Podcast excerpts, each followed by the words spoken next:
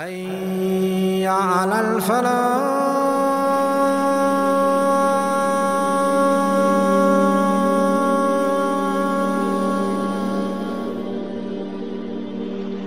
I was the son of someone who was called Dihqan. He was the richest person in my city, in my town, and he was the main merchant, and he had some religious duties or some religious role and position. And he loved me so much that he didn't even let me go and mix with people. He kept me at home because he was so worried that something bad might happen to me. So he wanted to protect me from everybody and from every harm. So he kept me at home. He was very deeply involved in what his family was involved in. They were the leaders of the fire worshippers and those who worshipped the sun. Then they were known as Al-Majus. So he used to be in charge as a young boy of keeping the flame alive. So he would bring for it fuel all the time and people worship the flame. And he used to tell himself, you know, I keep the flame alive. I bring the logs, I bring everything and then people are worshipping the same fire. And it's me who's in charge. A young boy, he was very young. So his father used to keep him in the home and within the vicinity, never allowed him to go anywhere. And he never ever interacted and mixed with people. He says, one day my father was very busy. So he said to me, listen, in one of my gardens, there is some work I need to do and I can't do it. So I'm going to send you to do this work and don't go anywhere else. Only go to that garden, do the work that I ask you to do, and don't go to any other place and come back. Because if you do that, I will be consumed by worry. So he said, I went to that garden of my father's and on the way I heard some people, a nice voice of some people reciting something. So I went there and it was a church. These people were Christians. Seems that they were upon the right and the correct and authentic message of Jesus, peace be upon him. So he liked the hymns and the recitation that they were doing. So he joined them and he stayed with them for the whole day. Then I went back to my father without going to his garden. I found out that my father had spent the whole day looking for me and he was consumed by worry and fear and apprehension about me. My father said to me, where did you go? He said, well, actually I was going to the garden, but I saw some people on the way. They were reciting some nice things. When I went to join them, they were worshipping God. And I liked the religion they were upon, and I stayed with them for the whole day. So my father said to me, now those people are evil, their religion is evil, your religion is better than them. I said, no, their religion is better than our religion. It's clear because worshipping the fire is obviously to any person with a sound intellect, it totally contradicts every reason and every intellect. His father, when he noticed that, he chained him and he imprisoned him, he jailed him at home. He said, you can't go out. So he said, through some of my contacts, I sent to those Christians and I asked them, where is the origin of this religion? So they said to him, they are based in Asham. So I said to them, when a caravan comes to you from that land, from Syria, please inform me. Time passed by, one day a caravan came from Asham. He said, please, when the day comes, the day of, of their departure comes, please inform me. Somebody informed him. He broke loose from the chains and he joined them and he went to, with them to Asham, to one of the churches there. And there was a priest in charge of that church. He stayed with them and he said, listen, I came from that land and I left the religion of my fathers and my forefathers and because I see that your religion is the truth, I want to follow it. It's the religion of God. So he joined them. But he said, I saw that this priest was an evil man. He pretends to be righteous, but every time he tells the people, pay for the poor people, pay for the cause of the religion. The people would pay from their gold and their silver and the wealth that they had, but he didn't give the money to the poor people. He kept it for himself. He used to hoard it somewhere. He used to save it somewhere. And I hated him so much, but I couldn't say anything about him. And one day, he became very ill, then he died. So everybody was getting ready to bury him and give him a respected funeral. So I said to them, why do you want to give him such a respectable funeral? They said, he's our leader and our priest. He said, but he was an evil man. They said, how do you know that? He said, because I lived with him And every time he commanded you to give charity, he would take it for himself and hoard it and save it somewhere. They said, uh, Can you prove it? He said, Yes, I can tell you where he, he kept all the money and all the wealth. He told them where that place was, and they found a lot of wealth, a lot of silver and gold. He kept it for himself. Then they brought another priest to be in charge of the church. This new priest was such a righteous person, I've never seen anyone like him in my life. He was a devout believer, worshipped Allah subhanahu wa ta'ala alone, and he would guide the people, teach them, and he would do so many deeds of righteousness. I loved him so much like I've never loved any person in my life. And I lived with him and I started learning from him. Then one day he fell ill and he was about to die. So I told him, I left my father and my family and my country in search for the religion of truth. And I've lived with you. Now you are dying. You know, tell me about a person that I can, I can go and join him and live with him and learn from him. He said, Oh my son, you know, people have changed the religion of truth, the religion that Jesus came with. And I only know of a person who was in al-Musil. That person is upon the true religion. So go and join him and stay with him. Once he, he died and we buried him, I left to Al-Mosul and I joined that person and I found him to be even better than his friend.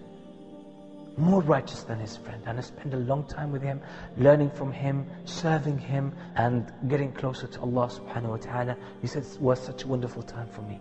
But then time came where this person also fell ill. So he said to this to his teacher who was dying, he said to him, Guide me to someone. He said, You know, son, people have changed the religion. And I only know of one person who is in a city called Nasribin. So you join him and you learn from him. So he said, I stayed for some time after we buried him. Then I straight set out to Nasribin to join that person. And I found him even better than his friends, more righteous. I spent more time with him and I learned from him. And I loved him so much, more than I loved anybody before. Then he fell ill and he was about to die. When he was on his deathbed, I came to him and I said, I've left my family. What should I do? Where should I go? I need a sheikh. So he said to him, People have changed their religion. I only know that on earth there is only one person that I know of who is still on the true religion of monotheism, the religion that Isa alayhi salam came with. She said, Where is he? He said, In Amuriya. So he said, This person died. Then I traveled to Amuriya and stayed with that person. I found him to be more righteous than all the ones before, and I loved him so much and stayed with him for some time. Then, after a while, he became very ill. And I could tell that he was dying. So I said to him, Show me, guide me to anyone that I can go and join. I want to learn from and I want to stay with. He said to him, I don't know of any person on earth who is still on the true religion. But he gave him a good piece of news. Now it's time for a prophet to be sent with this truth. And he will be set in a land between two hills. And this land or this city will be full with palm trees. Then he died. She said, I stayed in that city, Amuriya, for some time. I worked and I managed to buy a cow and some sheep, some goats, waiting for the opportunity and asking and inquiring to know what is that city, where is it? So I came to know that it seems that it was the land Arabia. One day there was a trade caravan from a tribe called Kalb, one of the Arab tribes. So I came to them and I said to them, Can you take me to your land, to Arabia, and I will give you my cow and my goats? They said, Okay. And we set out on the journey. On the way, they set me up. They sold him as a slave. Who bought him? He was bought by a Jew, so he became a slave to one of the Jews. He said, when that Jewish person took me to his home, to his town, I saw many palm trees around.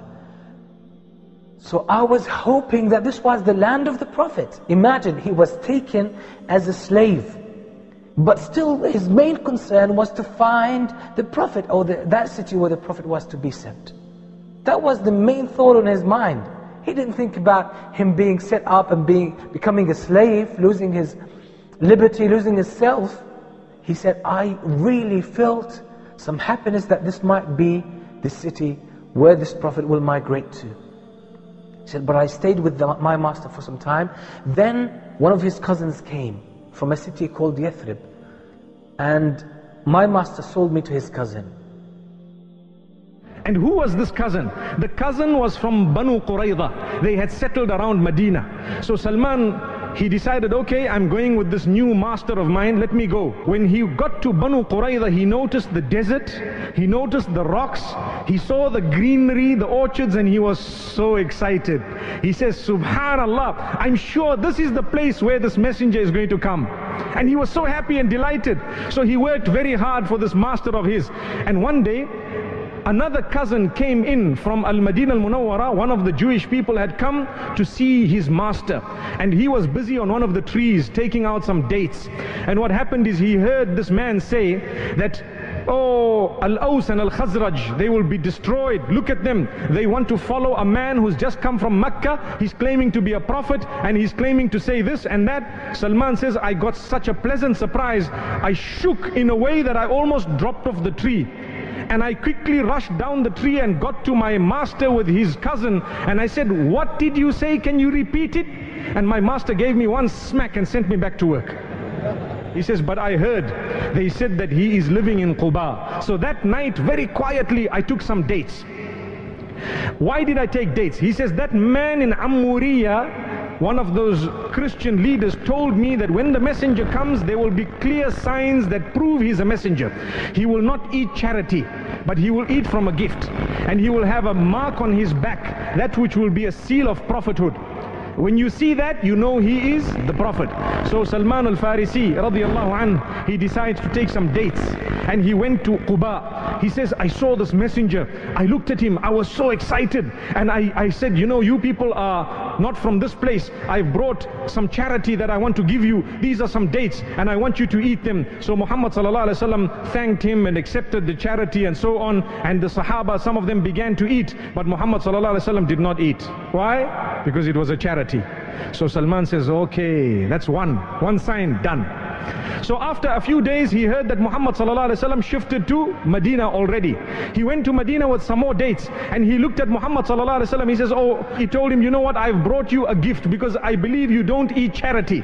So Muhammad ﷺ took it, gave some of his companions and ate from it. So he said, okay, that's the second sign, done. After a few days, there was someone who died and was being buried and Muhammad ﷺ was at Baqi' assisting in the burial. So Salman had arrived in Baqi' and he noticed Muhammad between his clothing he was looking very hard to see that mark on his back where his shoulders are and he's trying to look where is the seal? So Muhammad looked at him and noticed that he's trying to look at the seal of prophethood.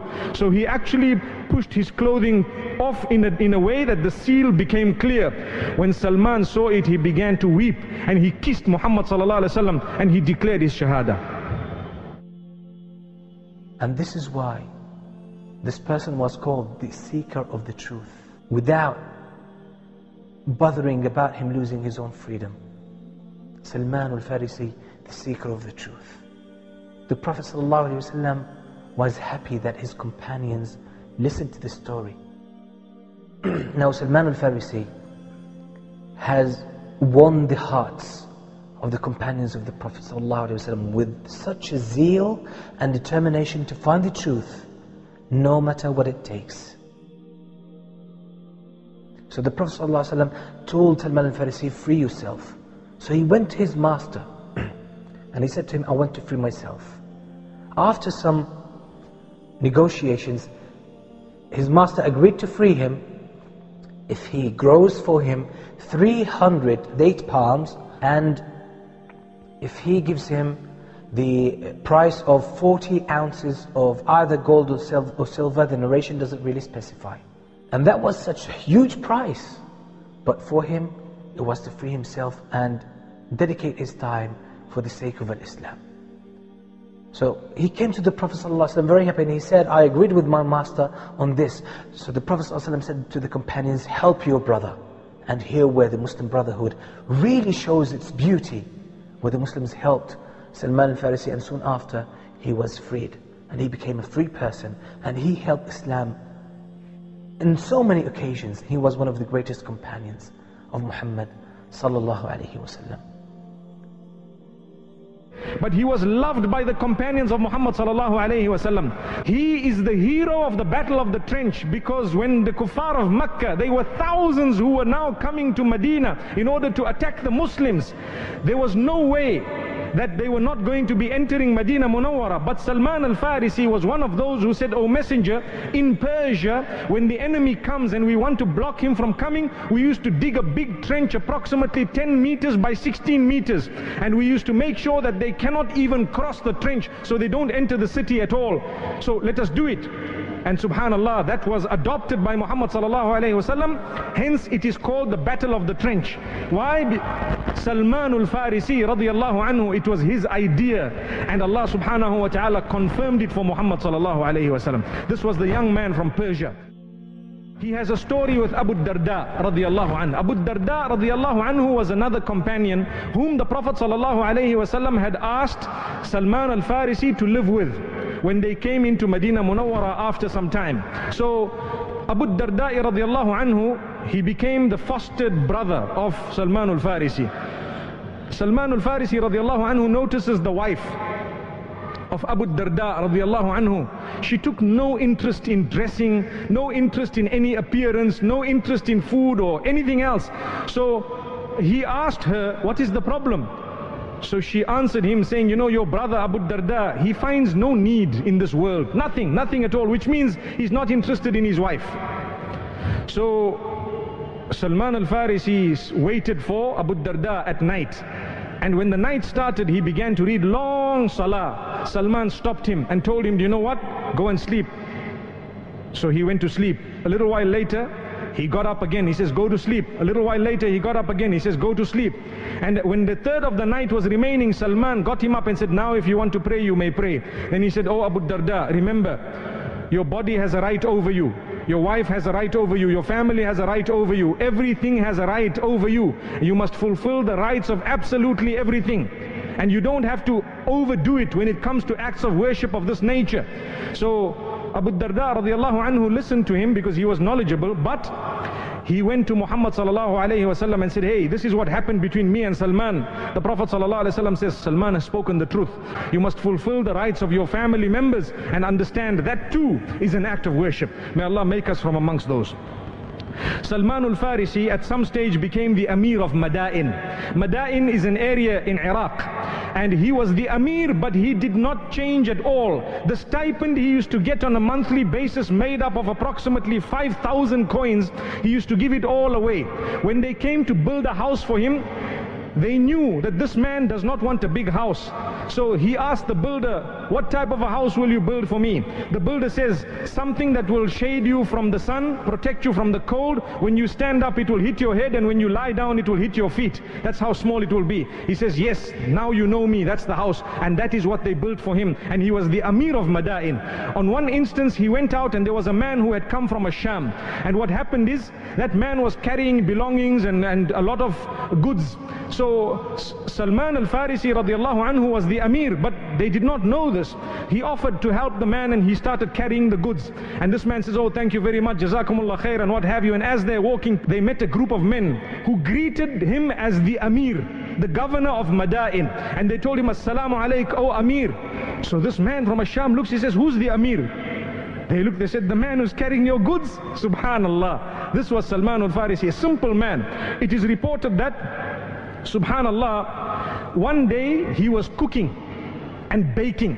So the visitors came to his house and they said, where is your girl, the girl who works for you? He said, no, we sent her to do another task. And I am a person who does not give two tasks to the same person. They will do one thing at a time. May Allah grant us goodness. On his deathbed, he was crying. And when he was crying, subhanallah, he asked for something. and his wife brought it to him. In it, there was musk. He said, when I die, I want you to spray this musk on me because the angels who come to take us, they love a good fragrance. He passed away in Al-Madain and he was buried very near to Baghdad. Up to this day, his grave is there. He passed away approximately at the age of late 70s, some say 78 years old at the time uh, of Uthman ibn Affan radiallahu anhu. And it is reported that Ali ibn Abi Talib radiallahu anhu attended the janazah. Wallahu alam, Allah knows best. But this was our hero, Salman al-Farisi radiallahu anhu. May Allah grant us a good lesson.